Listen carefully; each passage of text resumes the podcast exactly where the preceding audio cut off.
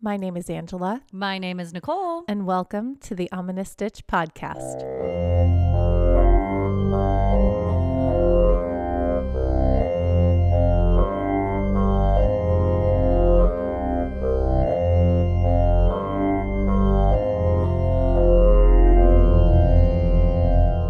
Hello, Stitchers! Hey, everybody. Welcome back to another amazing episode of the Ominous Stitch podcast. Welcome, welcome. Welcome, welcome. So, for you guys in the future, the Super Bowl has already happened, but for us in the past, it is happening like soon, very, very Yay! soon. I'm so excited. uh, it- TikTok had a like some guy predicted like accurately the last four Super Bowls. I forgot his name. Uh huh. Do you know he who he uh, uh, predicted this to win the Super Bowl? You're going to say 49ers, and I'm going to be mad. It's is that right? no. oh, yeah. It was hilarious. He was like unzipping his jacket because he wears the jersey every time of who wins, Oh, okay. and it was Travis Kelsey. Chiefs. Yeah. Oh, he's wearing Kelsey jersey. Yeah. Yeah. because apparently, according to a certain group of people in the nation, they believe that it's, of course, fixed because it's all an ad for a political candidate. And that's as political as I'm going to get with this. But come on, no, it is not fixed. No, even Come on. before this, I think I said that the colors were all, you know, purple, Oh, yeah, red. that was another They're thing. like, oh, it's the Ravens versus the 49ers. Yeah, and that we're was like, another thing. No, it's "N- not. No. No, they got half of it right. Half- 49ers. Well, yeah, of course, the good teams are going to make it to the Super Bowl, and the 49ers. You work hard, you put the work in, you Yeah. have a good coaching staff, you have a team that gels well. well Exactly. they're going to go far. Yep. That's the magic formula. So if you want to make it to the Super Bowl, you gel as a team, you lift each other up, you have a good coaching staff. It's as easy Everybody as that. works hard. You going to go be a coach? Uh, no, you, you Ted Lasso everybody, right? I love Ted I Lasso. know you do. I still haven't seen it because I Believe. don't have what is he on Apple? Apple. Yeah, I don't have Apple TV, but we've watched a lot of like clips of Ted Lasso Oh. Uh, lately, and I'm like, oh, he's awesome. This Like is I cool." said, it made me cry. You should see it. The first, Aw. the first season, at least. yeah. First season. Well, I was watching this this thing on YouTube about how he uses leadership techniques to build up everybody, and Mm-hmm. they were going through all these leadership techniques that he uses that they probably got from like Phil Jackson and from Oh, like yeah. other very successful. And it's about um, m- making sure that everybody is seen and they all feel important Aww. Oh, I because like he does that with the equipment manager right off did. the bat. Yeah, and Yeah. it backfired. Oh, Oh, I don't know Spoiler that. alert. Stop telling me spoilers. I'm like hitting everybody! Nicole's- Spoiler alert! But um, But it, it- no, I won't give any more yeah, away. yeah. So. he lifts up people. Yep. He creates lieutenants, so he passes out responsibility for people, so they feel a lot of ownership for the Mm-hmm. the team and for what's going on. You know, he doesn't take it all on himself, and then he asks everybody, "What do you need? How can we, you know, make this not successful?" a dictatorship, It's not. No, he's looking out for everybody's interest. right? And then he also aligns interests. So if he finds, like, he had one player that was like trying to do it all by himself or something. Yes. And he figured out a way to talk to him so that he could align the interests. Like, he's like, I want you to be a superstar. I absolutely want you to be a superstar. Mm-hmm. But you can't be a superstar unless everybody else is helping you do that. So, how are we going to make that work? Mm-hmm. Look And so at that's you! how he You get- already becomes a know team player. the show, and you haven't seen it. I know it's exciting. I'm like, I I want to watch this. Looks looks well, awesome. maybe one day. I think they do like trials, so maybe you can like binge watch it in like seven days or oh, something. that would be cool. I'll do that anyway. Anyway, what's what's got you in stitches this week? So Angela? what has me in stitches is this is oh you know it's just I'm gonna go through a couple little life things that are happening for us. updates? Um, little updates, yeah. So tonight, my husband is taking my youngest on a daddy daughter date. They they have this a daddy daughter school dance tonight, Aw. and let me tell you, she is so excited. She's my little girly girl, right? So Right. she's so excited. We put curlers in her hair last night, so her hair is like. Shirley Temple curly right now. Cute. And I was like, Do you want me to just kind of comb out some of these? And she's like, No, mom, it's perfect. So she wanted this Aw, Shirley she's Temple so girl. Cute. And then she painted her nails. She Aw. let me paint her fingernails, but then she decided to add more to it. So we painted them red and then she added like white tips, but then she like added designs too. So she's all into Ooh. nail art. And then I caught her this morning painting her toes. I'm like, you can't paint your toes. You have to go out and feed the chickens. What are you doing? so I was like, okay, let your toes dry. I'll go feed the chickens. It's fine. Oh, that's so sweet. But she's so excited. Good for her. And um, so my husband's all excited. He, I saw him pull out his suit that he's going to wear tonight. So yeah, Wow, very they're So nice. cute. So I'm very excited for them. They're going to have a blast. And my oldest, who is now a teenager, I almost thought you were going to say 18. no, she's just 13. I was like, what? 18? No. but we did finally get her a phone, which Oh. you know that was always the thing. We're gonna wait till they're My telephone. yeah teenagers and but it's she's so funny about it because she's like she doesn't take it to school. It stays Okay. home all day. Yeah. she hasn't given her phone number to any of her friends. I doubt she knows what her phone Really? number is. She hasn't gotten any of their phone numbers, so nobody knows she has a phone. Wait, wait, So- wait. You, I know that she talks to her friends all the time when she's like home. So Yes, on her iPad. Ah. yeah. Wait, but what? What? Like a messenger on her iPad? Yeah, FaceTime. Oh. So she FaceTimes on iPad or she'll jump on Roblox and talk to friends Oh. with, that way too. With iPads, they don't have a number that lists. Up, no, it's an right? email. Oh. Yeah. See, I, that's how smart I am with iPads. You can on FaceTime you can use somebody else's phone number. So I think she does have a couple of phone numbers, but she hasn't imported them into her phone. Got it, got the it. only numbers in her phone are mine and my husband's. And so when she's home, she will sit next to us and call us oh. or text us or it's cute. useless phone stuff, but that's Yeah. cool. Yeah. That's so, so she's sweet. she's cute. And and this week she is dissecting a frog What? in science class. Ew. Yeah. Oof.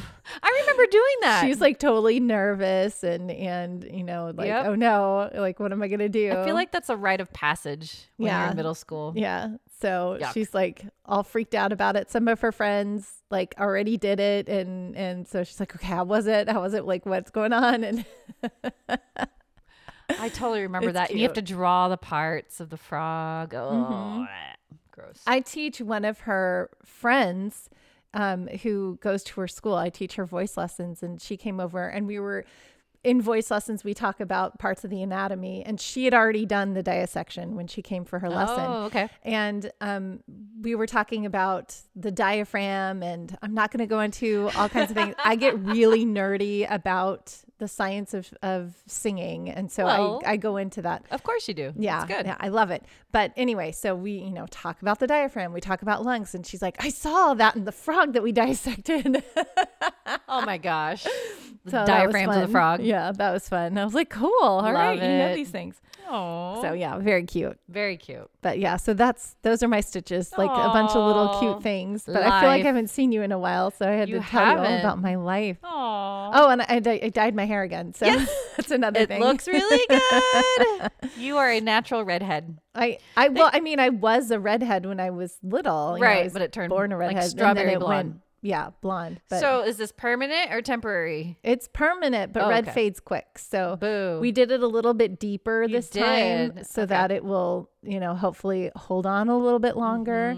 Because it it was really pretty as it faded to blonde, but I feel like it went blonde really quick. really quick. I felt that too. You should Yeah. keep it red. So okay, I'll I'll do my best to, to try to keep it red. Yay. I like it. I feel like it's more natural. I mean, right now it's a little bit shocking because I just had it done yesterday. So Still getting used to it. yeah, so when I see it in the mirror, I'm like, oh yeah, my hair's red. I'm like, oh But like you said, it matches your skin complexion yeah, very well. yeah. Thank you, You're welcome. I love it. thank you. Yeah. Yay! So Nicole, what's got you in stitches? okay. I have to tell you. I like that laugh. Uh oh, this is gonna be the. I'm gonna like turn and face you and have my coffee ready as I listen. Yeah. Here we okay. go. Okay. Okay. So, as you know, and some of you may know that, listen, I went to a work trip not too long ago um, to Sacramento. Yes. Whoop, whoop, uh, for a music education conference. I was representing my university, which was really fun, but I was on my own most of the time because you know, it was it was me as the only staff member. My boss was there, and he you know does his own thing, and there were some music ed students too. But at night, I'm on my own. So I was like, I gotta go get some dinner. You know, I checked in my hotel and I'm walking around, and it's right next, my hotel is right next to the Kings Arena where the Sacramento Kings play Uh huh. Uh huh. which was like, oh, this must be really cool, right? Uh huh. No. It was shady as as f. Like there was this homeless guy screaming. Oh, like, no. Walking around screaming and Welcome to yelling. Sacramento. Mm. Yeah, thanks everybody. There's homeless camps everywhere. It's downtown. That's a natural downtown. I get it. Uh, it- But it was like empty. There was nobody there. It was like six or seven Uh Uh-huh. huh. on a Thursday night, Yeah. and nobody, Nobody there. barely anybody out. I was Oh. so confused. And I'm walking around and trying to figure out what to eat. So I was like, okay, I'm going to hop into Chipotle because it was right there. I Mm-hmm. made a big loop and I'm like, okay, this is easy. I'll go to Chipotle. So I'm sitting there and I'm like, I want the steak. And they're like, it's going to take five minutes. Cool. I'm going to sit here, wait. I turn around and I look Uh-huh. outside Uh huh. Oh, she's got pictures. What and do we see? Oh, rats! Rats! rats running around outside. Hello, little rat. there's little rats just like hanging out Yeah. outside. Were you like, no thanks, Chipotle? You know, funny enough, I still got their food, but Yeah. I was just like, I mean, it was outside. Yes, it was Yeah. outside. And I sent this to my husband. I'm like, uh, Sacramento sketch. And he goes, It's Fievel. Why don't you go out and sing with him? I'm Uh, like, no, thank you. so that was my fun night. And that was like kind of my, like, my Sacramento, welcome to, you know, downtown where Yeah. there's rats running around. Somewhere Yeah. out there beneath the pale moonlight, right? yes. But what was cool is I, you know, I toured around the second the day. I had a lot more extra time after the uh, conference. Yeah, you sent me a picture of a loop and you were like, this is destiny. And what was in the loop? It was a Starbucks and a French bulldog French rescue. Bulldog Rescue I was in like- the middle of I was the Sacramento expecting State you to Capitol. come home with a Frenchie. I was like, I oh, would Nicole, have. you cannot ignore destiny. You have to Seriously, go. I would have if you know if things were you know perfect world, I probably Mm-hmm. would have come home with one. But um, no, what's cool is I did take a bunch of pictures because I started looking up. I was trying to do a walking tour. There's a lot of haunted places in Sacramento. Ooh, haunted Sacramento. Yeah, so I think I'll create an episode at some point. haunted state capitals. Ooh, that, haunted that's not capitals? bad. Yeah. yeah, but there's a bunch of different places there, like their library, which was really pretty. I'll Ooh, send libraries pictures. are haunted. Seriously. so much energy in books. Yeah, so it was like the library and some stores downtown, but we'll see. We'll maybe incorporate either all of Sacramento or capitals or something like yeah, that. But or just haunted cities. yeah, You out there, Stitchers, if you want us to do a haunted whatever your town is, Yeah. let us know. Let me you know. can email us at the ominous stitch at gmail.com. There are two S's, ominous stitch. good job. That's that's good for the podcast. Lots of S's right there. That's that's fun for you guys to listen Sorry, to, guys. especially with the headphones on. making your ears pop. Um, but yeah, so this week's episode is Yes. super exciting. I wanted to just really quick say that it's going to be cut into two parts. two parts. And uh, it is this year, 2024, is Yes. the 50th anniversary really? of the Amityville murders. oh well, that makes sense because it was seventy four. Yeah. Correct. Okay. Because math. Good job. but before we go to story time, I Yes. saw Angela making her stitch thing today. It was so cute. It's so cute. Always I cute. can't wait to to tell you guys what it's gonna be. And so, should we get stitching? Yeah. Let's get stitching.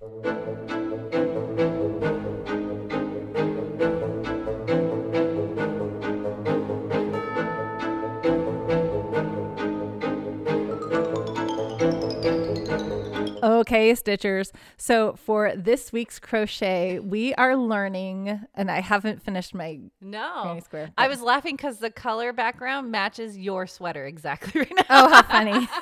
I was like, whoa, it blends.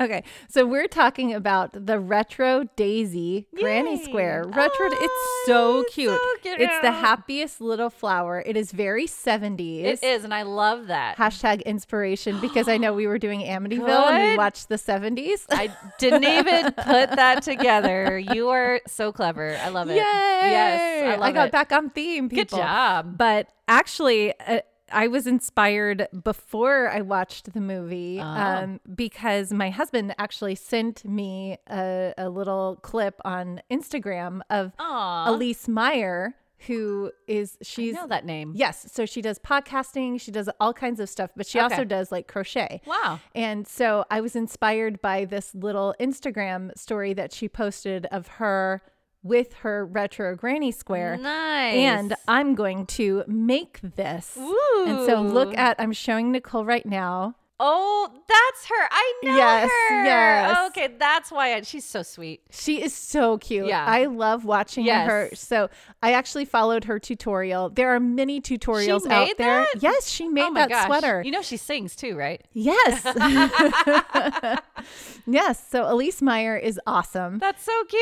She is so cute. Yes. Her tutorial was beautiful. I loved watching her Good. tutorial. Okay. And she's very funny because she's always like, I'm paranoid about making sure that I'm recording. And so she does like a counter for every time she checks to make sure that she's still recording. I feel that. Yeah. Yeah. So she's cute. She leaves in a lot of the little things that most people would edit out because it's human. It's and, human. Yeah. So I we, love I, I that. tend to leave a lot. Of, I, I do edit some of ours out, but um, I do leave a lot She of makes them in she there. puts my embarrassing things in and I'm like, "Thanks, Angela." Oh, do I? No, it's I try not to. I try to make it even. So, like, if I do a certain number of embarrassing things and you let one slip, I'll leave it in there because I mine are always worse. But anyway, Uh, She thinks I'm cute and I don't. so that's I why. think you're very cute. But yeah, so I'm going to make this sweater. So I like so her far, she colors. just right.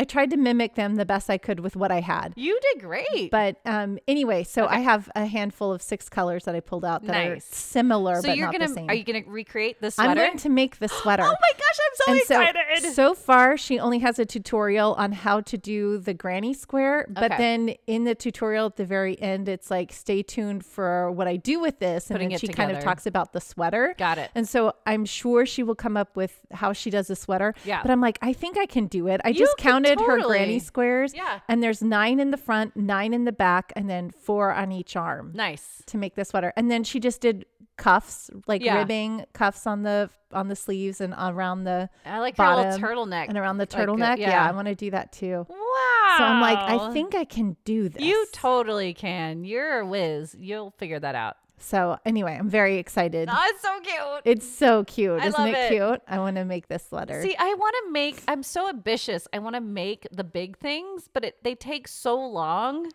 and then I can't finish it. like the blanket that you taught me how to do. oh yeah. But speaking of finishing things, you did finish something which we will see eventually, but she did finish Oh, something well, that she's been working on for secret, top secret. We'll talk about it next week. I next promise. week. Okay, Yeah. okay. I will but you reveal. did finish something that you've been I working on forever. Finished something that took over two years. Yes. But we'll talk about it I'm next week. proud of you for that You're because so it is cute. amazing. it is so cool. I will post all the pictures, but secret. Stay Yeah. tuned. Yeah. Secret time. Yeah. Okay. Anyway. but anyway, so it's the retro granny square daisy.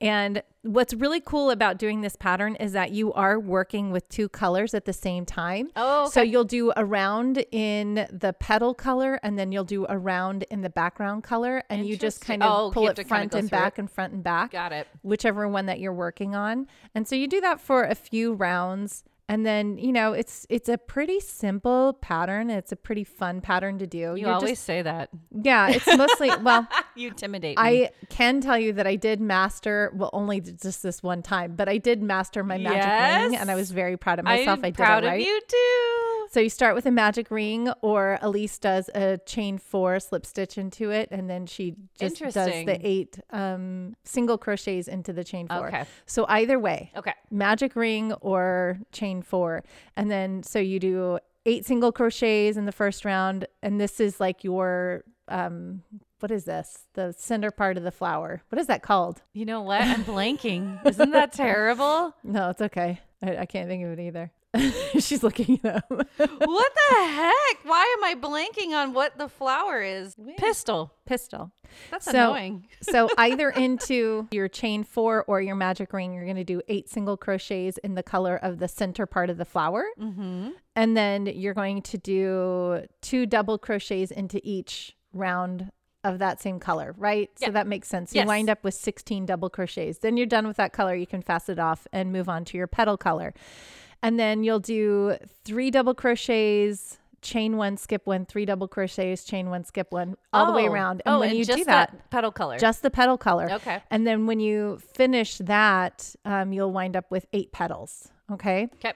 Then you um, slip stitch to the first double crochet, leave that loop, make it long, leave that loop because you're going to come back to that color. Okay. Then into the spots that you skipped, Yeah. you're going to use the background color and do a double crochet chain. I think it's four, chain four. Oh, and you're going behind. And then you go behind. Uh-huh. Yes. Duh. So whatever color you're working on goes to the front, and then when you're not working on it, you go Mm. Goes to the back. behind, Okay. right? And then you keep increasing with double crochets on each round. And then the chains. It's a pretty simple pattern to follow. When you're doing the round part of the flower, it's a single crochet, skip a chain, and then five double crochets to make it round, and Mm-hmm. then a single crochet.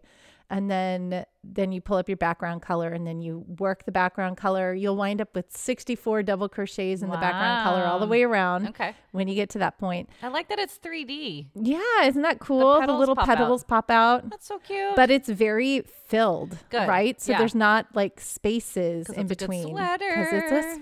sweater. I love that. And then um, to make it square, because you're gonna finish with like a round. Right. To make it square, you do uh, three double crochets, three half double crochets, three single crochets, and then again three half doubles, three doubles, and then you're in your corner. Interesting. So that's 16 stitches across. When you hit your corner, it's two tri- treble crochets or triple crochets, chain two, two triple crochets, and that's your corner. ah, because you gotta go. You gotta go out. Yeah, further. you gotta you gotta make it Sure. taller to make it square. Right, right. right. And then you just do that all the way around. That's so cool. Yeah. And then it becomes a square. And then if you want it to be more square or make it bigger, then you just do double crochets. And then when you hit the corner, it's two double crochets, chain two, two double crochets. And then you keep double crocheting into each stitch all the way around. And you can keep doing that for however big you want that square to be. Got it. But you're just doing that so that, and you're done, right? Are you gonna make it bigger? No, I'm going to do so once I finish I haven't finished my stitch. It's been a busy week. but okay. I'm right now I'm on the making it square part, right? So I will probably finish this by the time we're done Mm-hmm. Nice. with with uh, our story time today.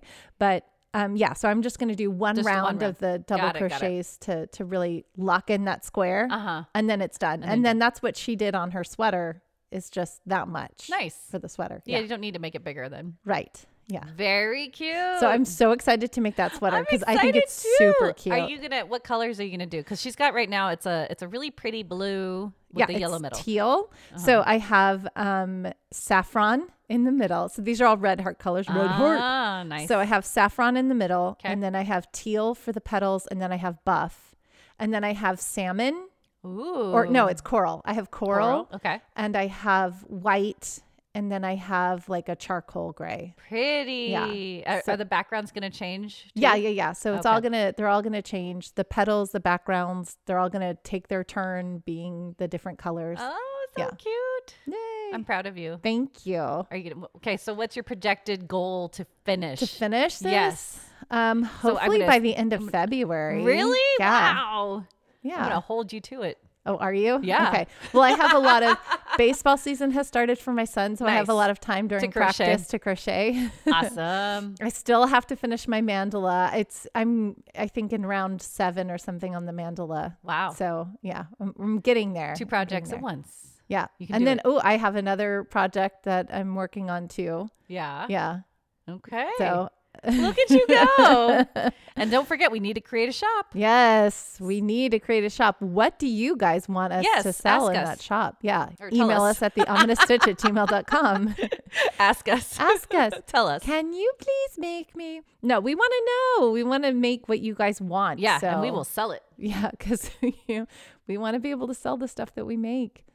So far, we just give it all away. But anyway, so that's it for Stitch Time. That's I'm it. excited and ready to dive into story time. Mm, I'm excited. Are you excited? I don't know. I know it's true crime because I know what the story is. Well, sort it's of. so fun because you know how I like true crime combined with paranormal. right, But which is what this is. this is a yeah. very controversial paranormal. okay, so I like the way you do that. Paranormal. So we'll get into it. There's I'm gonna break it down a lot, but yes, I'm excited. You ready for this? I'm ready. It's story time.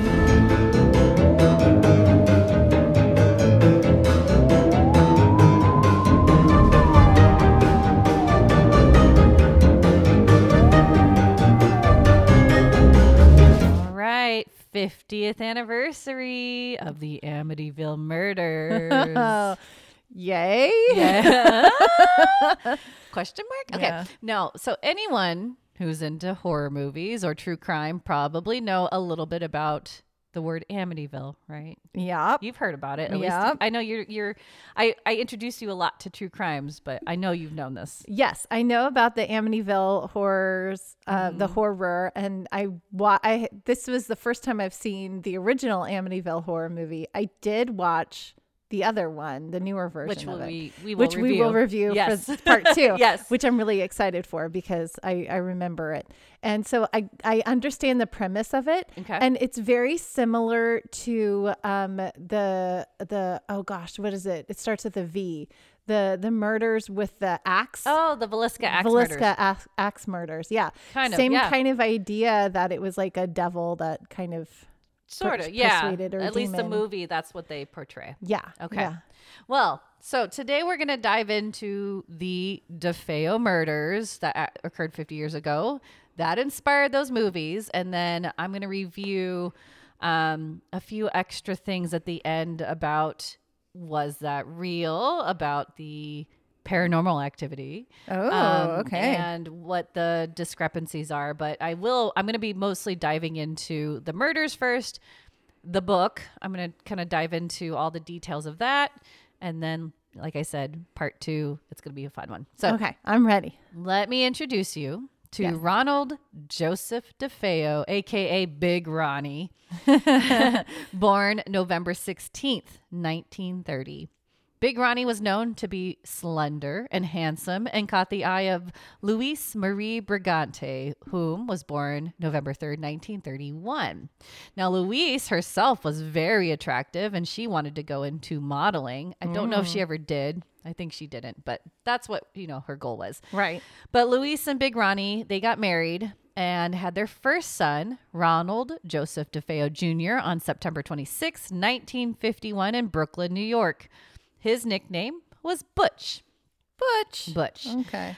Butch had a tough upbringing though, because being the firstborn son, Big Ronnie really expected a lot from him. Um, Oh. So sadly, Butch was severely punished as a kid to the point where he was known to be thrown across the room. Oh my gosh. Very cruel dad. Yeah. Very That's cruel. not cool. No. Later in court, when Luis's brother, Michael Bergante Jr., was on the stand at the DeFeo trial, he brought up a story about Butch when he was only two years old, from his own words. We were all sitting down in the basement watching TV, and I don't know, the boy had done something. All of a sudden, he stood up, the father, and just pushed the boy this way into the wall. The boy banged his head or part of his shoulder or something. So he That's- was doing it in front of people. Like, That's so upsetting. You can only imagine what he was doing behind closed doors. Right. And probably not just to the boy. I'm sure Oh. he was doing it to the most wife likely. too. Yes. But like it, he's a two year old. Two-year-old. Like two year olds are they don't know what they're doing. insane, and they yeah on Yeah. on kind of purpose you Yeah. know that They're learning. Yeah. that's so upsetting poor little boy. so upsetting Poor family. Uh, Luis and Big Ronnie went on to have uh, more children Mm. Don, Allison, Mark, and John. Note though, after Mark was born, Luis left Ron Sr. for unknown reasons. Well, I, we Mm, I think might I know. kind of know. right? But I Ron have my suspicions Right. there uh, Ron Sr. won her back oh no by co-writing a song for her called "The Real Thing," and oh in 19- dear lord Yes. And in 1963, jazz great Joe Williams recorded the song for his album titled One is a Lonesome Number. Yeah. oh no He had a pull with that. So Luis was like, Oh, you wrote a song for me. Okay. I'm going to come back. I, I hope that isn't the real reason. I hope that that's the reason that she gave Ron to kind of like make him feel like he's a man. right. I hope the real reason was something a little bit more practical like Children, yeah, I can't raise these kids on my own and I need, you right? I don't even know if she left with the don't children know. or not. There, That's Oh. not specified, but know. Ooh. yeah, scary. Oh, okay. All right. But poor Butch DeFeo, as a child, he was extremely overweight, and the big kids would pick on him, calling him terrible names like the blob. Oh, man. Poor kid. Uh, tangent, real quick. I just Yeah. rewatched Central Intelligence. I don't know if you've seen that with Kevin Hart and The Rock. Yes. And- yes. That's what that reminds me. yes. That is so precious that opening and like and the the rock talked about how he had um there was it was an actor and then they just like superimposed his face Oh, over did the they other guy. really? Mhm. I didn't know that. Yeah, so that was like a real actor. He they didn't like Oh, put him wow. in a, I a thought it fat suit was. or anything. yeah, no, no, no. It was a real a real guy, Oh, but wow. they superimposed the Rock's face over in the opening scenes where he's naked. Yeah. and then, like yeah. I'm like Oh, that poor right. kid. Seriously. Like just imagine the floor burns he got from like From being- sliding across the floor. I'm sure he wasn't. I'm sure he Oh. didn't. I'm sure Yeah, there I'm was some sure. kind of magic behind that. But yeah, that's crazy. But, oh my gosh. anyway, yeah. sorry, tangent over. No, So- it's a good tangent. good tangent. So later as a teenager, Butch began to use amphetamines, which caused him to lose a lot of weight. And that wasn't the only drug he started taking. But Uh-oh. yeah. well, so- I mean, I I understand why that's happening. Yes. Okay. Yeah. There's a lot going on for Yeah. poor Butch. Uh, Ron Sr. worked for Luis's father as a manager at his car dealership, and Butch eventually worked with him after he finished school. Um, and he lived with them later on because of they knew he had a drug problem and knew there was you know stuff going on, so they kept Butch at home too. But in 1974, the DeFeos were living in 112 Ocean Avenue in Amityville, New York, in a very nice Dutch colonial home that was nicknamed High Hopes. Don't you sing the song. Don't you sing the song. I know she's going to sing the song, and I don't like the It's song. so hard to not sing it and like sing it badly. I know. All of you are singing it in your head right now. I know you are. So everybody sing it in your head loud enough for Nicole to hear. I have the horn line in my head. I'm not, that's, that's enough. I don't want to do more. Okay. the house is gorgeous. Yes. Yes. So I- it's so pretty. I've got the original photo. yeah, for- for and the, and Angela the here. house in the in the Amityville movie, it, they did a good job copying it. The only thing is, is I think it's white in the movie, Right. and then this is this looks like it's just a cedar shank or something. I think so. This is a black Yeah. and white photo of the Yeah. original house. Yeah. so pretty. Right. So this three-story home was originally built for John and Catherine Moynihan, an Irish family in the early 1920s. When they purchased the land, there was a small cottage on the property that had to be removed. October 1960, the home was sold to John and Mary Riley, and they lived there for five years before set- selling it to Ron and Luis DeFeo in June of 1965. So I'll come back to the original because it's going to come back and forth about who was there, the land, whatnot. Okay. Okay. Now, November 13th, 1974, 6:30 p.m. 23-year-old Butch watched, walked into Henry's bar in Amityville, Long Island, New York, and declared, "You got to help me. I think my mother and father are shot." Robert Bobby Kelski, Butch's best friend, and four others headed out the door and piled into Butch's car.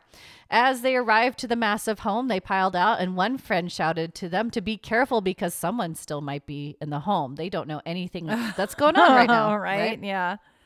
Bobby led the group up the stairs, and as soon as they hit the second floor, the stench of death hit them. Oh man. They found. So wait a minute. So they they decided to go to the house as a group first and Yes. not phone the police and be like, Nope. "Hey, that would have been my first thing if Right? my friend comes in and it's like, "Hey, I think my parents are dead. Call 911, Call 911. I'm not going." right?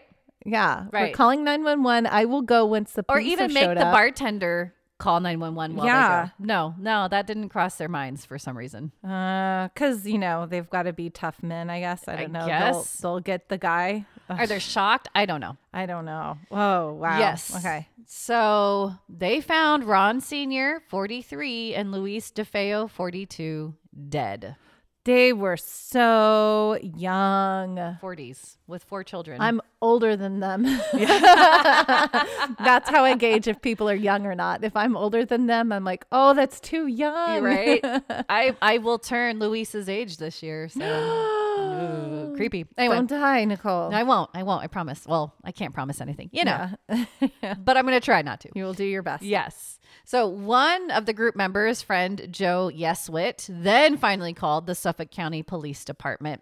Well, like, okay, found him dead. They Well, are dead. yes. Now we call the police. While waiting for police, they also discovered the boys in their bed, shot and killed. And this is a gruesome picture, but this is the, one of the boys' beds. Yeah. Yeah. There's no boy in the bed. It's just no blood. blood. Yeah, Oh. blood stain. Now, after analyzing the scene of the crime, police and coroners concluded all victims had been shot with a 35 caliber level action Marlin 336C rifle Oh, rifle. a rifle at approximately 3 a.m. that day, and all were found lying face down in their beds, Ooh, so shot in the back of the head. shot in the shot in the back. Yeah. Yeah. So Dawn was 18, Allison was only 13, Mark was 12, and John was nine. oh, baby. All family. The children were killed by single shots, and the parents each received two shots. And physical evidence. Mm. tap. Yes. Sorry. No, you're right. And physical evidence suggested that Luis DeFeo and Allison were supposedly awake at the time of their deaths.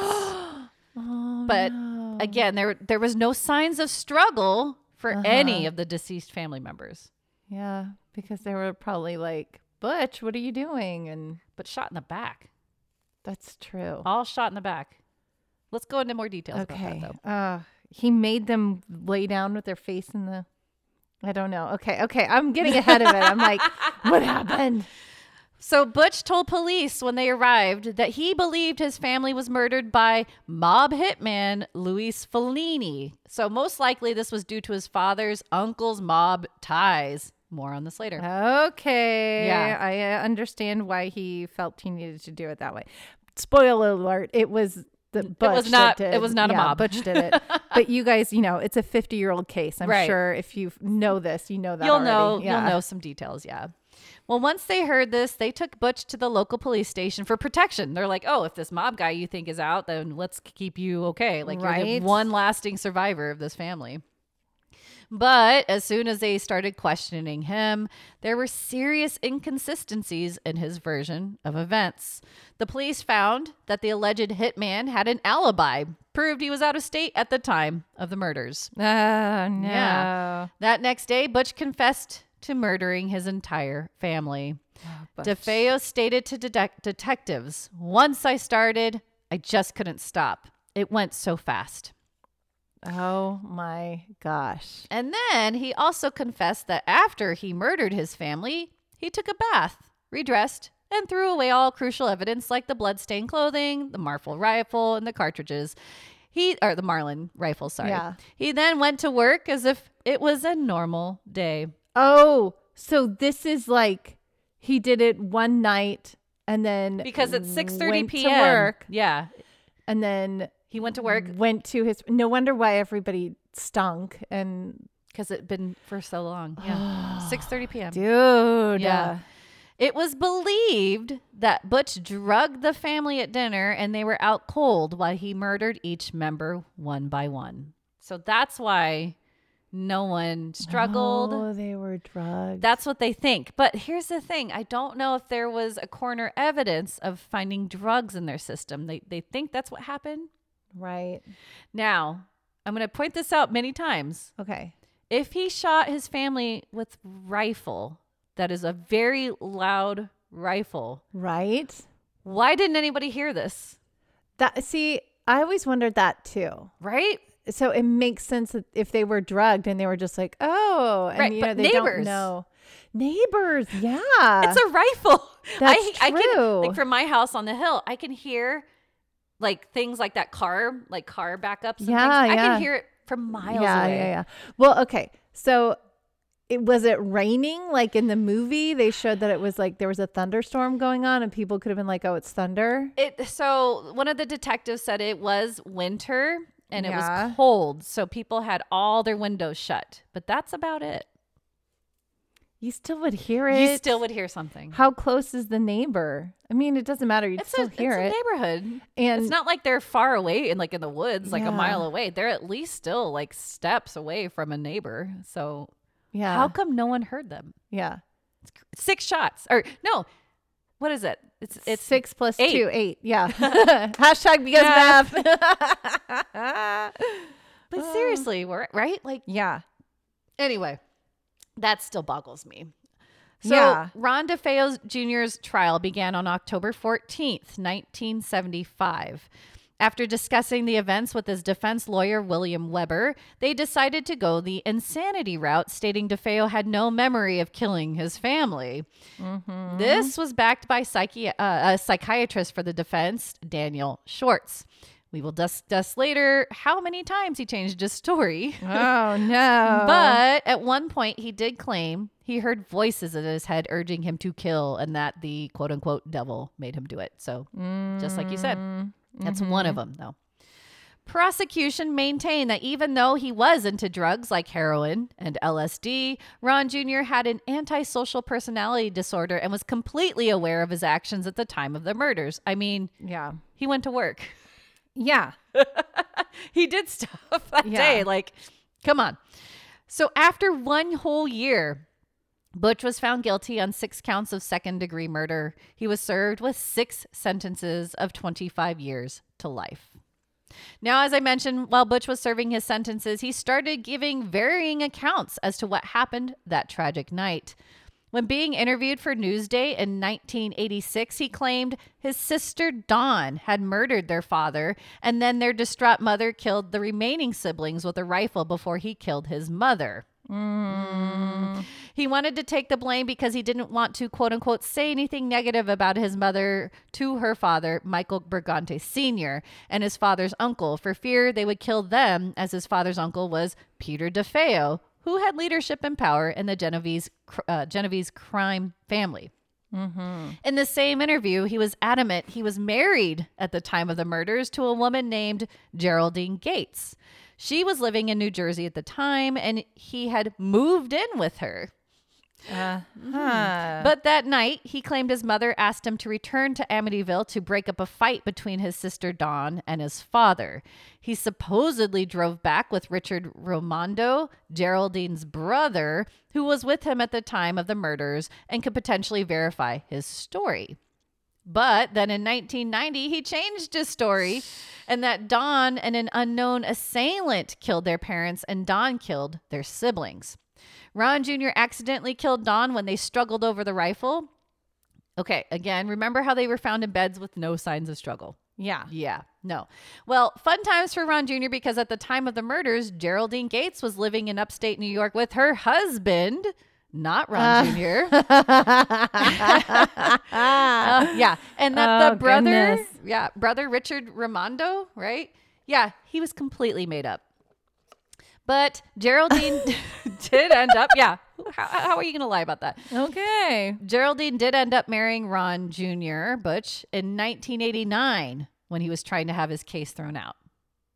So what the f? Yeah. Interesting. But let's rewind again. At some point, Michael Bergante Sr. did hire Herman Race, a former NYC supervising police detective, to investigate the murders further because he didn't believe his grandson acted alone that night. Race supposedly uncovered evidence that there were multiple gunmen and at least two guns used the night of the crime. During a private court hearing and at trial, Race's findings were corroborated by the pro- prosecutor and medical examiner. So two different guns. Mm-hmm. Okay. So they're saying he wasn't alone. Interesting. Who was the second gunman? Uh, Do we- do you remember his friend Bobby? Yeah. That's what they're saying. But Bobby was at the Ah. bar. Bobby was I at the- mean, it happened 3 a.m. that morning. Remember? So yeah, so Bobby, Bobby could, could have, been a and of course Bobby was like, "Let's go" before calling the police because he knows. exactly. Okay. So that really could have been what happened. Okay. And then what happened to Bobby then? Nothing. Nothing. So then in 2000, I know, Ron Jr. met with Rick In the Osuna. year 2000. You had to throw that. I in there. did. I love it. well, you didn't let me sing that song, so I had to Okay. do the Sing other one. everything else except that song, please. Thank you. Thank you. because you. Oh, no, I do. Oh, Okay. So Rick Osuna, he's a big part of this. Uh, He's the author of The Night the DeFeos Died. Now, even though DeFeo denied ever discussing the events with Osuna, Osuna claimed DeFeo told him that he committed the murders with his sister Dawn and two friends, Augie De Janeiro and Bobby Kelsky, out of desperation because they caught wind their parents were planning to murder him. What? I know. who is murdering who? What? Yeah, yeah. Parents to murder. Yeah. Okay. Butch. Okay.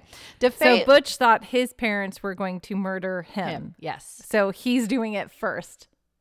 Yes. Okay. And and again, remember the abuse wasn't only for Butch. His, you know, Don was taking it, I think, too. and Yeah, I'm sure they were- all were. struggling. Yeah. DeFeo claimed after he had a serious fight with his father, him and his sister decided to kill their parents, and Don was going to murder the siblings to eliminate them as witnesses. But when Butch found the latter out, he knocked her unconscious onto her bed, then shot her in the head. Ah. Yeah. They did find unburned gunpowder on Don's nightgown. However, they found that this unburned gunpowder was discharged through the muzzle of a weapon, which proves she was in close proximity Yeah. to the muzzle and not from behind the weapon as if firing. Okay. And again, no indication of any type of struggle from the family, especially Dawn, as she only had the bullet wound as a fresh mark on her body. Now, Butch never claimed to murder the children, even at trial. He told Asuna he was outside chasing his friend down that ran away to coerce him to come back and help clean up.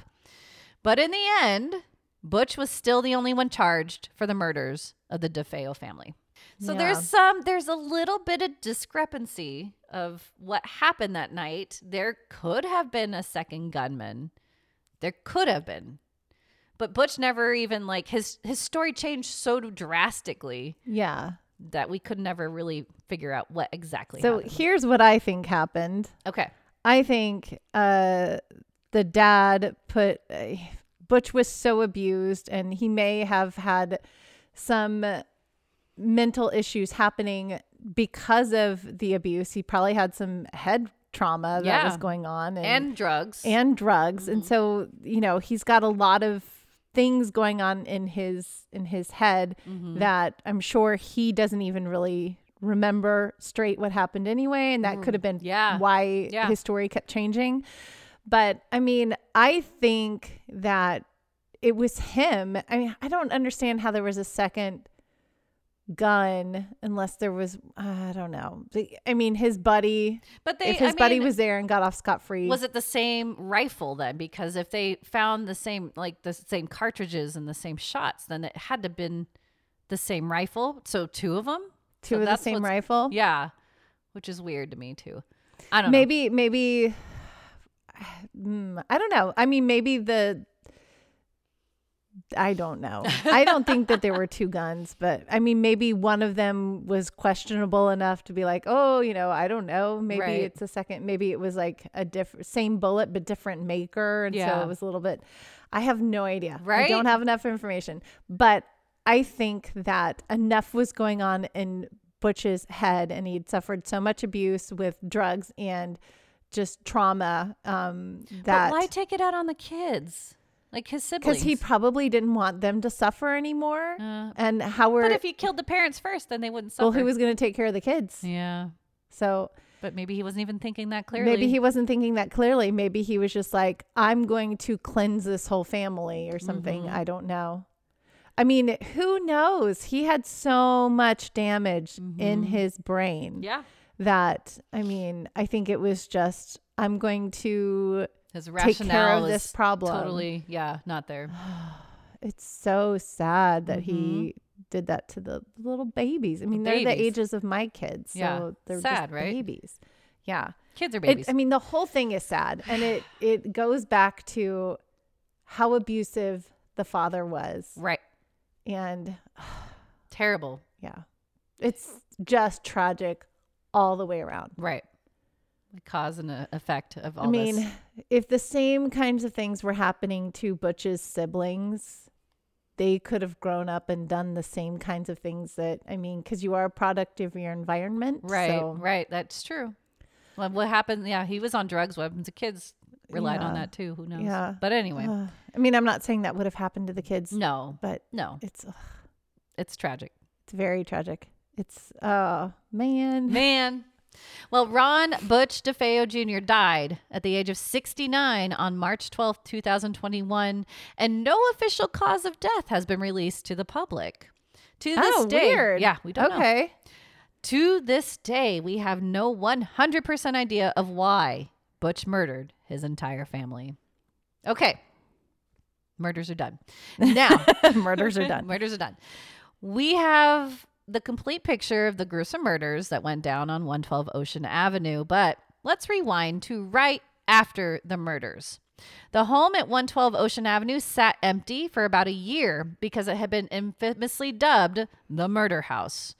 But George and Kathy Lutz thought the property was a steal at $80,000. Yeah. That is a steal. $80,000. I would like okay, so they say that in the movie, eighty thousand dollars. exactly I mean, that. like I know it's a couple years later and it's in the seventies and but a three-story Dude. house at 80 grand. that house is gorgeous and it's on the so much water property. and And it it's- has a boathouse. yeah, yeah, I'm it's like, big. I'm like, I would be tempted to do it too. I Right? mean, I would sage the crap out of that Oh house. yeah, And you know, but like, I would bring every religious person ever. yeah, come cleanse my yeah, house. clones my house. Native Americans, yeah. religion, Buddhists. come, Right. come fix my house a little bit. But yeah. Oh, t- tangent here. Uh-huh. I have you ever watched? I think I brought this up on the podcast before, but there is uh like an HGTV makeover show. Mm. Zombie house or oh, My something? murder house. Murder house, Yeah, that's right. murder house, where people buy houses where murders had happened or Yeah. whatever, and. They They, fix it come in up. and they make over wherever the murders happened, and like they tell you about the case, and and in some cases there's still like human matter left over No, no, thank you. No, underneath the No. carpets. no, no, no, no, no, no, no, no, no, no, no, no. Right? No. right? But you know, they come and they redo the whole Sure, like, great. You do if I whatever you buy want. that gorgeous house for eighty thousand dollars, we are redoing the whole thing. Oh, totally. yeah. I mean, not to say like this is good, but the you know the murders took place in the beds. Yeah. At least those are movable and removable. yeah. I don't think there's a lot of matter and human Hopefully matter on everything there could else. have been some Could have okay, been This is drippage, gross. I but- know, I know. Yeah. but anyway. But you know, you paint the walls, you get rid of the carpet, yeah, you're good. bleach, Bleach. you're okay. I Get think- a I hazmat think team out there. I'm okay with that. Yeah. All right. oh man. So yeah, eighty thousand dollars. It Yeah. was still a lot of money to them because I think they were looking for a little bit cheaper. But it was such a good house and a good deal um, that they just were like they fell in love. Now, Yeah. Kathy and George were married in July of 1975, and they had both had separate homes, but they wanted to start fresh together. Thus, the house hunting. The three children uh, were Kathy's from a previous marriage. They had Daniel, who was nine, Christopher, who was seven, and Melissa or Missy at five. Oh. Aw. Very cute. Yeah. They also had a Malamute Labrador named Harry. Yay, Harry. Yeah. the Lutzes were told about the DeFeo murders, but they decided it wasn't a problem as they claimed they weren't superstitious and they moved their family into the home on December 18th, 1975. Remember that. December eighteenth, nineteen seventy five. Yes. Okay. Okay. Most of the DeFeo's family furniture was still in the home. Woo! So the Lutzes were like, yeah, we don't have a lot, so we'll we'll keep it for 400 extra dollars. yeah, So they they moved in with most of See, their furniture. Nope, nope, Yep. nope. And if you want to see, that's the Lutzes. I uh, put a picture. They're there. Aw, very nice family. Yeah. Now, please note a lot of the following information was written about in the Amityville Horror, written by Jay Anson and published in 1977, where he allegedly based the book on 45 hours of inter- interviews with the family. This is the book that the movies were based on. Sadly, The book led to a lot of controversy and lawsuits because of its authenticity.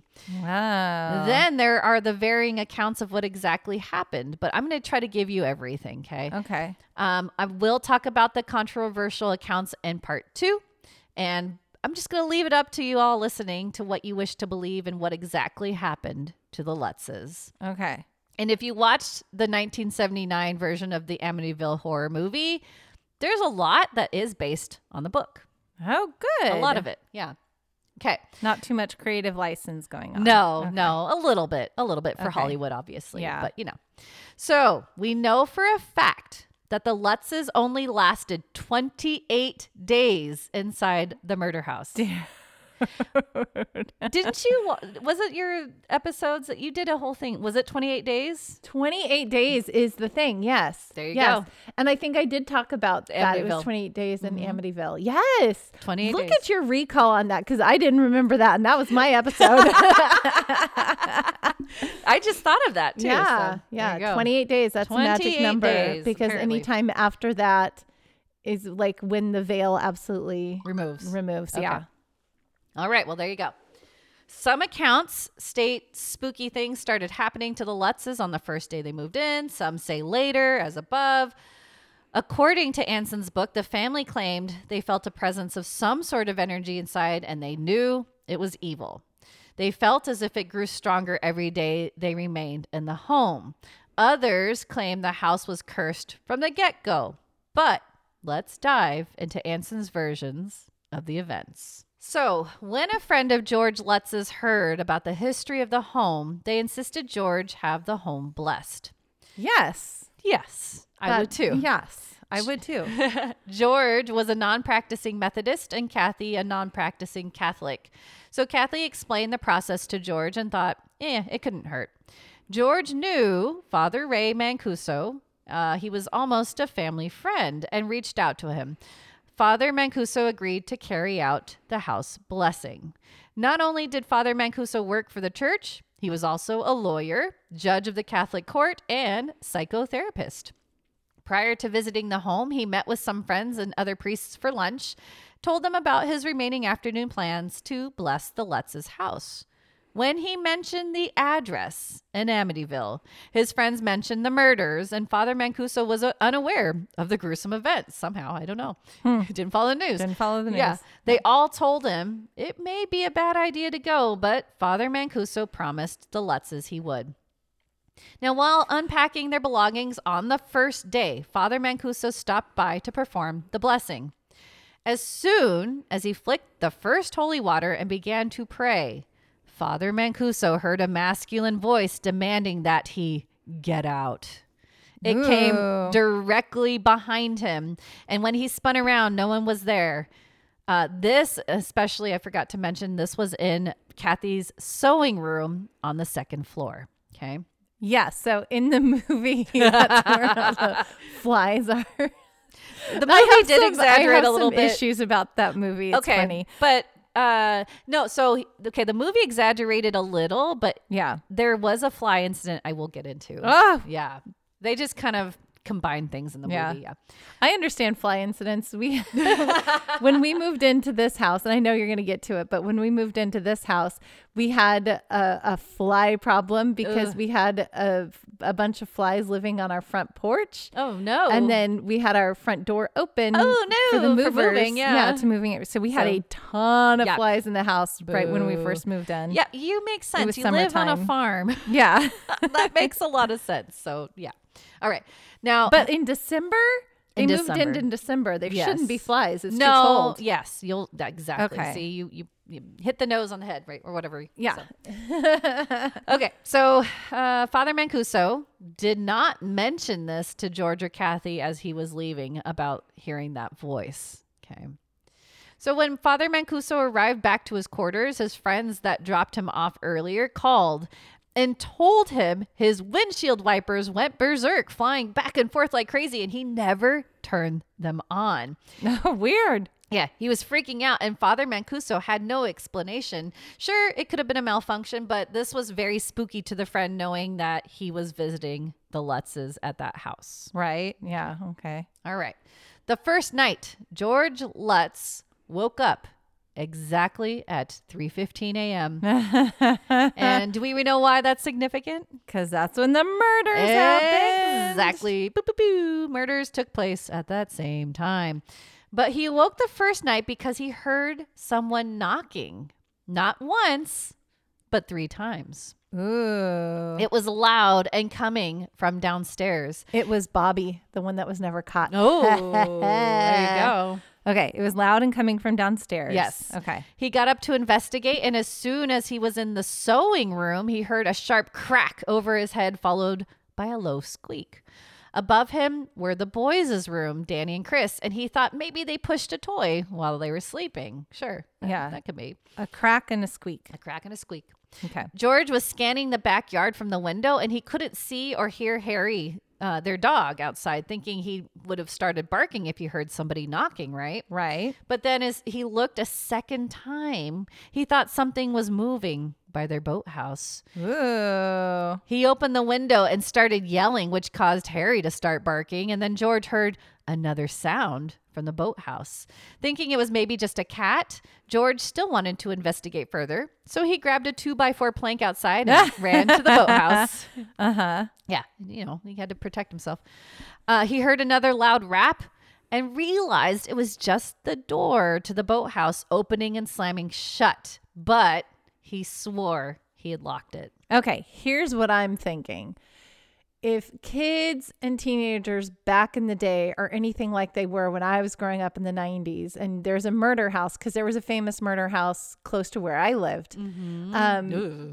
Not cool. that's fun. Maybe I'll dive into that one. I like that. It's- It's kind of scary though. Okay. Um, um, but anyway, so kids go to these houses to do like Mm-hmm. to drink and to freak themselves out or Right. whatever, right? yeah, to get that scare. And this house was abandoned. This is these Right. Mm-hmm. people's first night in the house. So I'm thinking kids are trying to get in there and they're like, Could be. oh, people are living here now. And that's what "Oh, I'm thinking. That's the practical, Yeah, that- that makes skeptical sense. side of me. yeah, and you'll see that. I'll, you'll, I mean, you'll hear that when I talk about after the Lutzes too. But Okay. Yeah. Okay.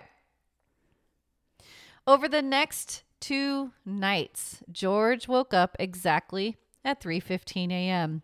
He started noticing the house was extremely cold. Yes, it was the middle of winter and it was very cold outside, but no matter how many logs he stuffed in the fireplace, he just couldn't warm up. Throughout the time there, he'd look at the thermostat which read 83 degrees, but it never felt that way. So broken thermostat. I understand a cold old house because it's my house. but I think uh, he's he- I think he's leading to the fact that it was unnaturally cold. Yeah, yeah, yeah. Like- I get you. Like, uh, the- uh, Like- when paranormal things happen, it drops the Yes. temperature. Yeah, Exactly. I get you. But you know, you, you said it could I'm playing be explained devil's away. advocate, It- yeah. No, that's right. It could be explained away totally. But then the toilets started filling with black ooze that they had no idea where it was coming from. yeah, that's weird.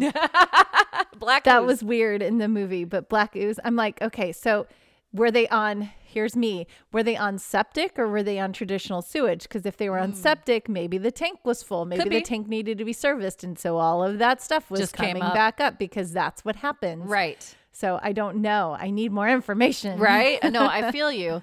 Uh, yeah. So they were trying to figure out what was going on. Kathy walked by the sewing room and noticed something weird. What is up with the sewing room, man? Sewing room is the creepy spot. She called George in, and they both witnessed hundreds of houseflies all over the window. Yeah, See? came back. That's weird because It's house- winter. It's winter, and It's winter. flies don't come around in the winter. They are gone. Sure. Okay. So we could another try to be scientific explanation. If the septic sewer tank, whatever, is backing up, do you think flies could come with that?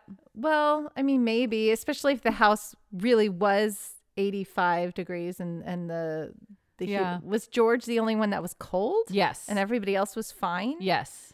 Okay, so George was constantly freezing, and no one else was like, "What? Whoa, you're crazy!" But you know, yeah. Like, are you sick? What's Yeah, going on? man? exactly. But yeah, so like you said, it was freezing. It was bonkers to see all the flies in this room at Yeah, this that time makes of year. no sense. no. Now, personality wise, both Kathy and George were changing for the worse. George was becoming more irritated with his stepchildren and wife, and Kathy was always tense trying to keep her family happy while unpacking the house as quickly as they could for Christmas. Okay. Uh, It makes sense. Exactly, right? Like th- this is not out of the ordinary. no, no. You're It's you're stressful to move. It's stressful to move. It's stressful to move when you're trying to get ready for the holidays. Right. It's stressful merging a family. right. There's lots of And the money, they're like, this is factors. expensive. The house is for them." expensive. Yeah. Yeah, so they're they're probably watching their pennies. Mm-hmm. They're trying to make it feel like a home. When you're moving into an environment that is like big and brand new, it's very overwhelming and everybody's trying to feel comfortable and Right. you can't feel comfortable because it's a new environment. Right.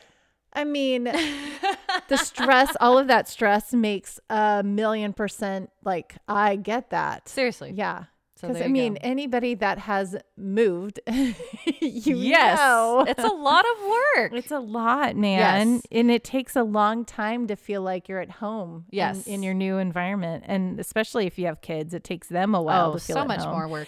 And it's a new family too. They're Right. adjusting to having a stepdad and, And he's adjusting to having children that he's right. never had he's before. never had kids before. Yeah. And not having kids to having kids is a lot. It's a big So- jump. Yeah.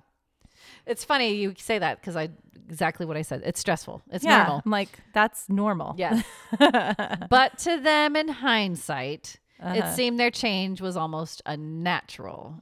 Okay. The kids were also slowly changing, at least the boys. They would start fighting over nothing constantly, which was very unusual for them as well. They would never fight, but again, I- you know, this is a new place, it's a new, new everything. situation. Like Yeah. everything's new. right. Who knows if they're in a new school? And maybe their hormones are changing. They're little boys. yeah, So- yeah. Little boys fight over nothing all the time. Oh, my and boys. Is this Oh the my first gosh. time they've like shared a room or I don't know. we don't know? That's a good So, I point. mean, I have there's no a idea. lot of factors as to why the boys could suddenly just be Start like, I'm going to fighting. fight. Yeah. And especially if they're adjusting to having a stepdad and the stepdad is not happy about having And he's kids being around. a little different. Yeah. That's weird. There's a, I, you know what? I didn't put this in. So just a FYI, at Uh-huh. one point, uh, the, something happened. They broke something. They were playing, and they lashed out. The, the parents actually beat them with a belt and a, a wooden spoon. Oh Yeah. man. I wasn't gonna say it, but I was like, you know, I gotta put it in there. So, Yeah. there you go. I mean, so they come were, they on. were, you know, they and the kids were like subdued after that. So It's moving is traumatic for kids. Like Yes. it's really traumatic. I mean, we just went through that with our kids, and we moved like ten minutes away from our old house. They and it's kept still hard. They yeah. stayed in the same school. They still had all their friends, and we made sure that we tried to make it as easy as possible. Right. But adjusting to a new home, Mm-hmm. you know, moving from the home that the only home that they ever grew up in, right? That's a big adjustment. It's huge. and my son would um just like paint the smile on his face, and it Aw. was totally fake, Aw. and Oh, Poor kiddo. because Uh, he was trying really hard to be like, you know, this Everything's is fine. fine. Yeah. All's fine. Yeah. And so it took a while for them to adjust. They love the farm. Sure. They don't ever want to move back to Again, the old yeah. house, right? so, I mean, they're very, very happy and everybody's adjusted and Yeah. it's all good. But, But like still, the first couple months, It was hard, right? Yeah. No, I feel that. Okay, so continuously, night after night, or morning after morning, whatever you think, George always startled awake at three fifteen. Yes. Man. One night, he walked downstairs. It sounds like me. I was up at 3.30 this morning. No, that's mom life, though. Yeah. Man. One, so he walked downstairs one night. He found his large and heavy 250 pound front door busted open as if someone wrenched it open from the inside. That's weird. From the inside. And it was hanging from one hinge. That's weird. Like, how did that happen? How did that happen? No one heard anything that night that indicated someone trying to break their door down. I mean, but inside, not the yeah, outside. yeah, yeah. They didn't break it from the outside. No. It was from, From the, the inside. inside. That morning, when Kathy inquired about the door, she freaked out uh, about the kids because they were peacefully asleep. No one Oh, heard anything. no one heard it. No. George called a locksmith and he was able to repair the door with no questions asked. But He then mentioned the DeFeos had called him a few years prior about the lock on the boathouse door. Once the door was closed from the inside would jam and anyone inside the boathouse would be stuck. Oh. So interesting that it's been like banging open, right? Yeah. So there you go. December 23rd. Father Mancuso developed a really bad fever, like 103. Christmas Eve, the fever climbed to 104 and he asked to get a Dude. doctor. Yeah. So fa- Father Mancuso, he never told anyone what happened to him the days before when he visited the Lutzes. Yeah. Um, and he decided to finally call the Lutzes to let them know exactly what did- went down. Jeez. Right? Yeah. At 5 p.m., he rang the Lutzes and George started talking about unpacking the home, his life, etc. But fa- Father Mancuso then starts to warn George about that second room, uh, second floor room where he The heard sewing room. the voice. Yeah. Mm-hmm. When he starts to bring up the room, George tells him about the hundreds of flies they found. Then Father Mancuso warns George to stay away from the room and that him, Kathy, and the children should never enter it. Geor- oh, no. George asked why, but then soon after he asked, loud static overtook the conversation and both couldn't hear each other. Ooh. Father Mancuso hung up and tried calling again. The line kept ringing, but no one picked up. This disturbed Father Mancuso greatly. George then waited for Father Mancuso to call back. He's sitting there waiting. Yeah. And after 10 minutes, he just calls him back, Yeah. but he didn't pick up either. So something was interfering. What? Now, real quick, Okay, jump- it's getting harder and harder to explain away now. well, yeah, we'll see. So, real quick, jumping around in time, throughout Kathy's stay in the home, she would get whiffs of sweet smells and even feel the touch of a presence that was nice and reassuring. oh, that's nice. Mm. Oh no. But Oh, at one no. point, she's like, "Oh yeah, okay, yeah." The touch caressed Kathy, and then it began to almost choke her. Oh, see, that's not good. No. Okay. No, it got no, violent. no, no, no, no, no, no. She yelled out for it to go away, and it did, as well as the lingering smell of cheap perfume. Now, Kathy's mom and brother called and said they would bring over a Christmas tree as a housewarming gift. They noticed when they arrived on December 24th how scruffy George looked when they when they got there. and then also Leave the poor man alone. He's Right? adjusting to having kids, moving into the house. He's not sleeping. He's going through a lot, man. Uh, they also commented on how cold the house was.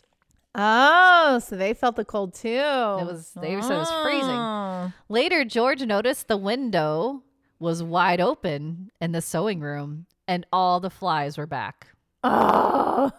Oh, Lord of the Flies.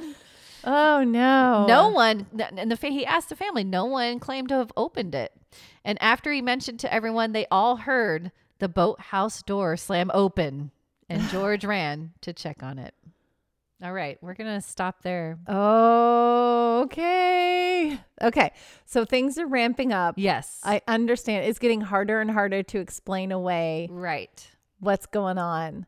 There's a And lot going on. There's in a this lot house. going on in the house. and it's just gonna get worse. So do you think it's the DeFeos or do you think it goes back before them? Uh, I'm gonna leave that up to you to decide. 'cause, uh, I mean, obviously, I did my research, so I Yeah. know what they're going to claim. But that's what you. It's up to you and the listeners to think about. Okay, because So- I I know the movie claims other things, but and I know you're going to go back to talking about the previous owners of the house and the people that built the house and stuff, and that's who the movie refers to. But wow, okay, I'm like on the tip of my seat. It's Yeah. Christmas, so we're going to start on Christmas We're Day. gonna start on the next- Christmas, and you know next what's episode. funny? I was expecting to stop a lot later, so hopefully, episode two doesn't go into episode three, part three of it. oh, Can you see there's- that? oh my gosh, Nicole, you guys, she did her research. Nicole is awesome. I you're so much better at at the story time than I am. no, because like I trip over way too much. I no, don't know. I You're- just like you're such to- a good storyteller. I like to deep dive because I want to make sure I get everything correct. I don't want people coming at me going, "Hey, you just did that wrong." And I'm like, I'm such a perfectionist at heart. I so. know you're so cute. But It- anyway. this is so good. I'm I'm on the edge of my seat, literally because I have two animals pushing behind me right now. My cat and my dog are both behind me right now. But um, I'm excited for part two Yes. and possibly part three. Hopefully not. We'll we'll see if we can get yeah, through. But I'll, it's I'll, a lot. I'll talk less in the next one. I'll try to be like quiet. that. That's important. I, want to hear know. what you think. I so. know. More and more just oohs, ahs, mm. more just sounds. Sounds. Okay. All right. Well, if you guys are excited about the Amityville horror, you can let us know. You can email us at the stitch at gmail.com. We want to hear from you. Talk to us. Let us know what's going on. If you want us to cover any other murder houses with possible paranormal Ooh, ooh. activity, we want to do that for you too. So let us know today what you want us to do. yes. We do take requests, guys. We do take requests. you can also jump over to any of our social medias, mostly Instagram, Yeah. but we do post on Facebook and TikTok occasionally, but mostly very, Instagram. very rarely. Yeah. We'll, we'll ramp that up at We'll, some we'll point. ramp it up as soon as Nicole isn't crazy busy at work because she is our social media maven. I try to jump on every once in a while, but I'm like, I don't know what I'm doing. Too much to do. I'm, I'm not good at it. That's okay. But um, anyway, so jump on any of our socials and say hi. We do talk to you. So Yes. um, please say hi to us because we want to say hi back. yeah. You can also jump over to podbean.com. That is where we host our wonderful little podcast for you guys. You can read any show notes from this show or any previous shows and get caught up on what we've been doing. You can also click on a little button in the upper right hand corner that says Become a Patron. We love our patrons. Um, it's do. just a way for you guys to show us a little extra love and help keep this going for you guys. We love doing this for you, and we want to continue doing this for We you. do, and we're by ourselves. Yeah, it's just us. We don't have by a team. Yeah, if you guys can't tell by our production quality, but no. Um, but you know, we love We do doing this for good. you. We do good for ourselves. I, I right? think so. You do great. I, I give. A, You're a- wonderful. Well, yeah, I think you're wonderful. Angela's our our editor. She's yeah, like I edit everything. she's and- a- awesome. I try. but anyway, uh, jump over to Podbean, become a patron. Um, we will send you stuff. We will give you shout outs. And um, we love our patrons. So thank you all who are patrons. And thank you to any future patrons. We love you guys. we love you. We just love our stitchers. Yeah. Okay, we do have one more thing to do for That's you right. guys today. Let's get to movie time.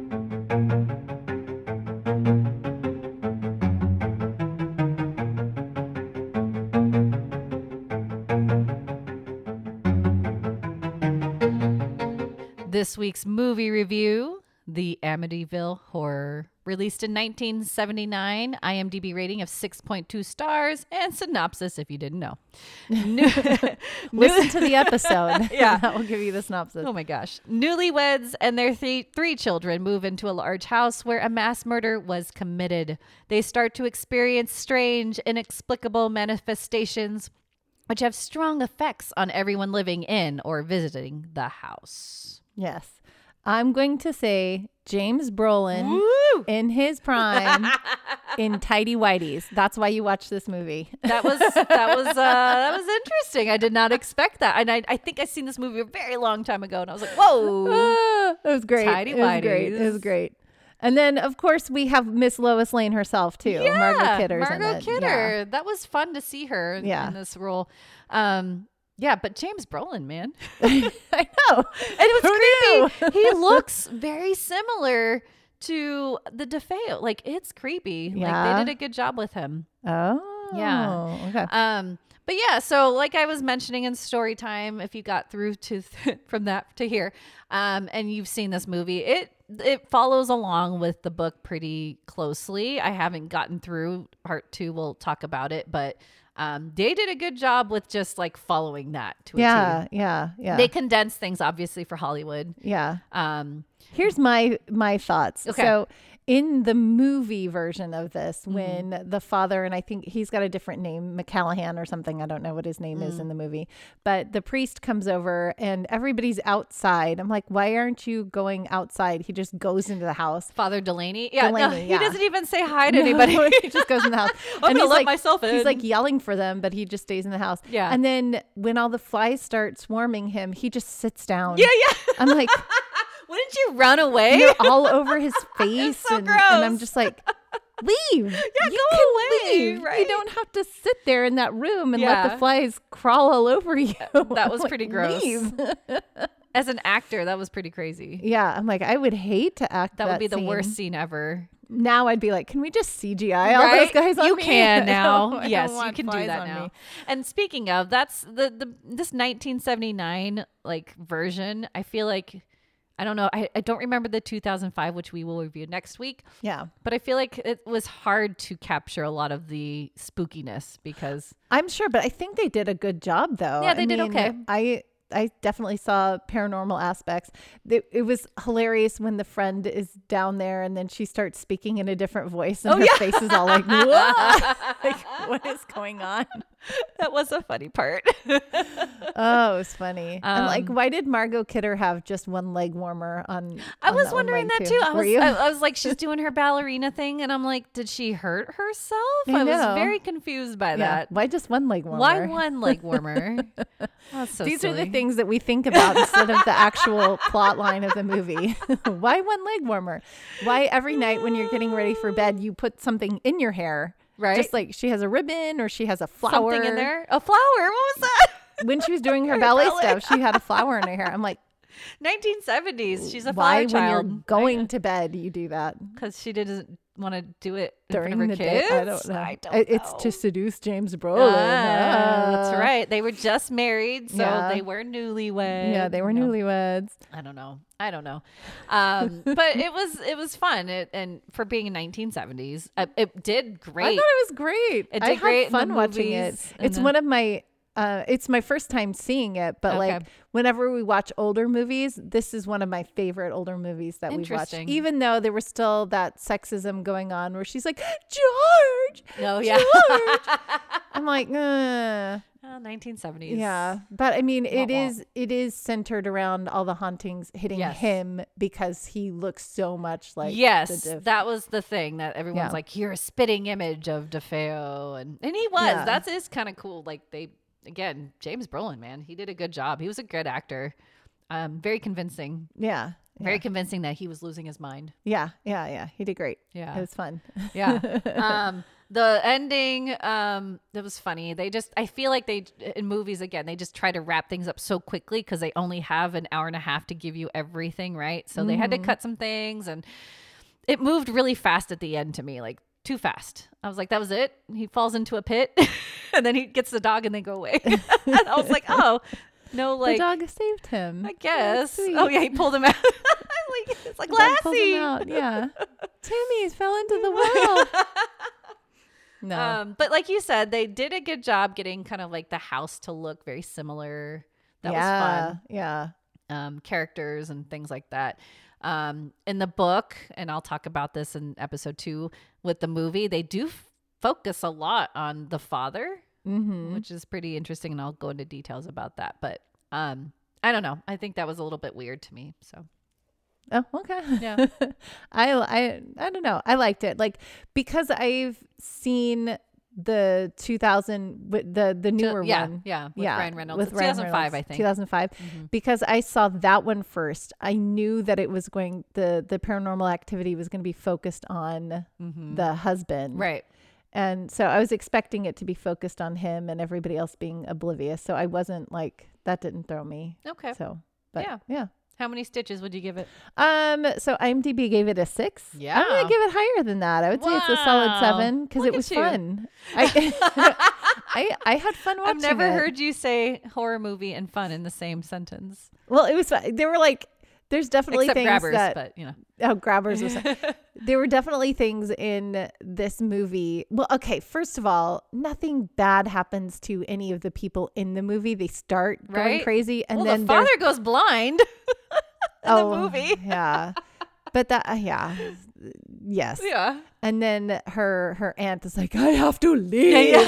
Like, Everyone's what? throwing up. I forgot. yeah, everyone throws up when they leave the house. All the religious people, Oh, and I'm like, nauseous. I'm like, okay, I understand why it's hard to bless the house if if any person that is religious or you know a, Mm-hmm. a person of the cloth comes to the house they immediately have to leave because they get sick I get sick. that was funny um The car breaks and Father Ma- uh, Father Delaney's oh car yeah goes the out. hood like flies up and they can't drive and yeah Oh my god. there were lots of things happening to the to the clergy but Yeah. what i liked about it is they were smart enough to be like nope and Yeah. then nope their And no way one- out of yeah, the house exactly. yeah, Yeah. they got out of there Yeah. the poor babysitter getting stuck in the Oh, closet Yeah, that was weird. yeah That's definitely an added scene. oh okay okay jody wouldn't let her out jody told me no But- oh, who's oh, jody does that come up Jody does come up. Jody does come up. Oh. I'm Um, excited. but I, you reminded me, it was crazy. Like, why would the babysitter like bang on the door so much that her hands, Hands are start bleeding? bleeding. I was like, this is insane. It's yeah like too she's much. probably frustrated right. I but, would be like, I wouldn't I mean- bang to the point where I bleed. Like, right and I would kick the door down. Like, just keep kicking at it. and like, think about it like you're babysitting so the parents are coming home right? there's not you're not going to be stuck in there forever Yeah. you may be She stuck was in there so for, irrational. for a few hours Seriously. but the parents are coming home Yeah.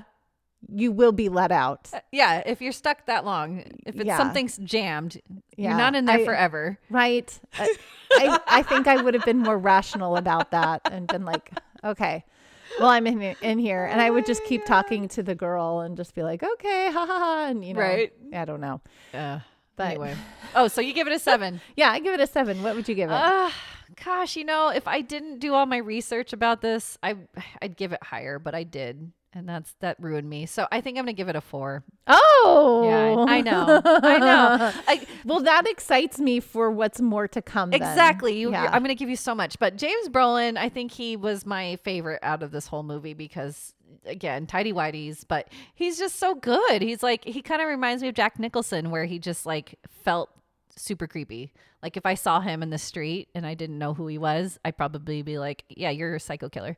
yeah. you know so i thought he did a good job yeah. He was. It was really good. Really good. so but yes so stay tuned though everybody you know, go watch this movie please if you want to Yes. before we dive into the second um part two of of uh amityville ho- i guess horror we can call it that Yeah. and yeah, then yeah. um we'll we'll review the uh ryan reynolds version which i don't remember much of it you watched it recently I no. I watched it.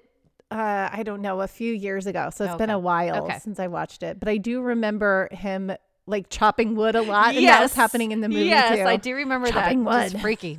Chopping broccoli. Um, so no, this is on Max too. Yes, just heads it's on up, Max. so. They both are. so Yeah. you can watch. I'm sure we're gonna watch the other one on Max too. Exactly.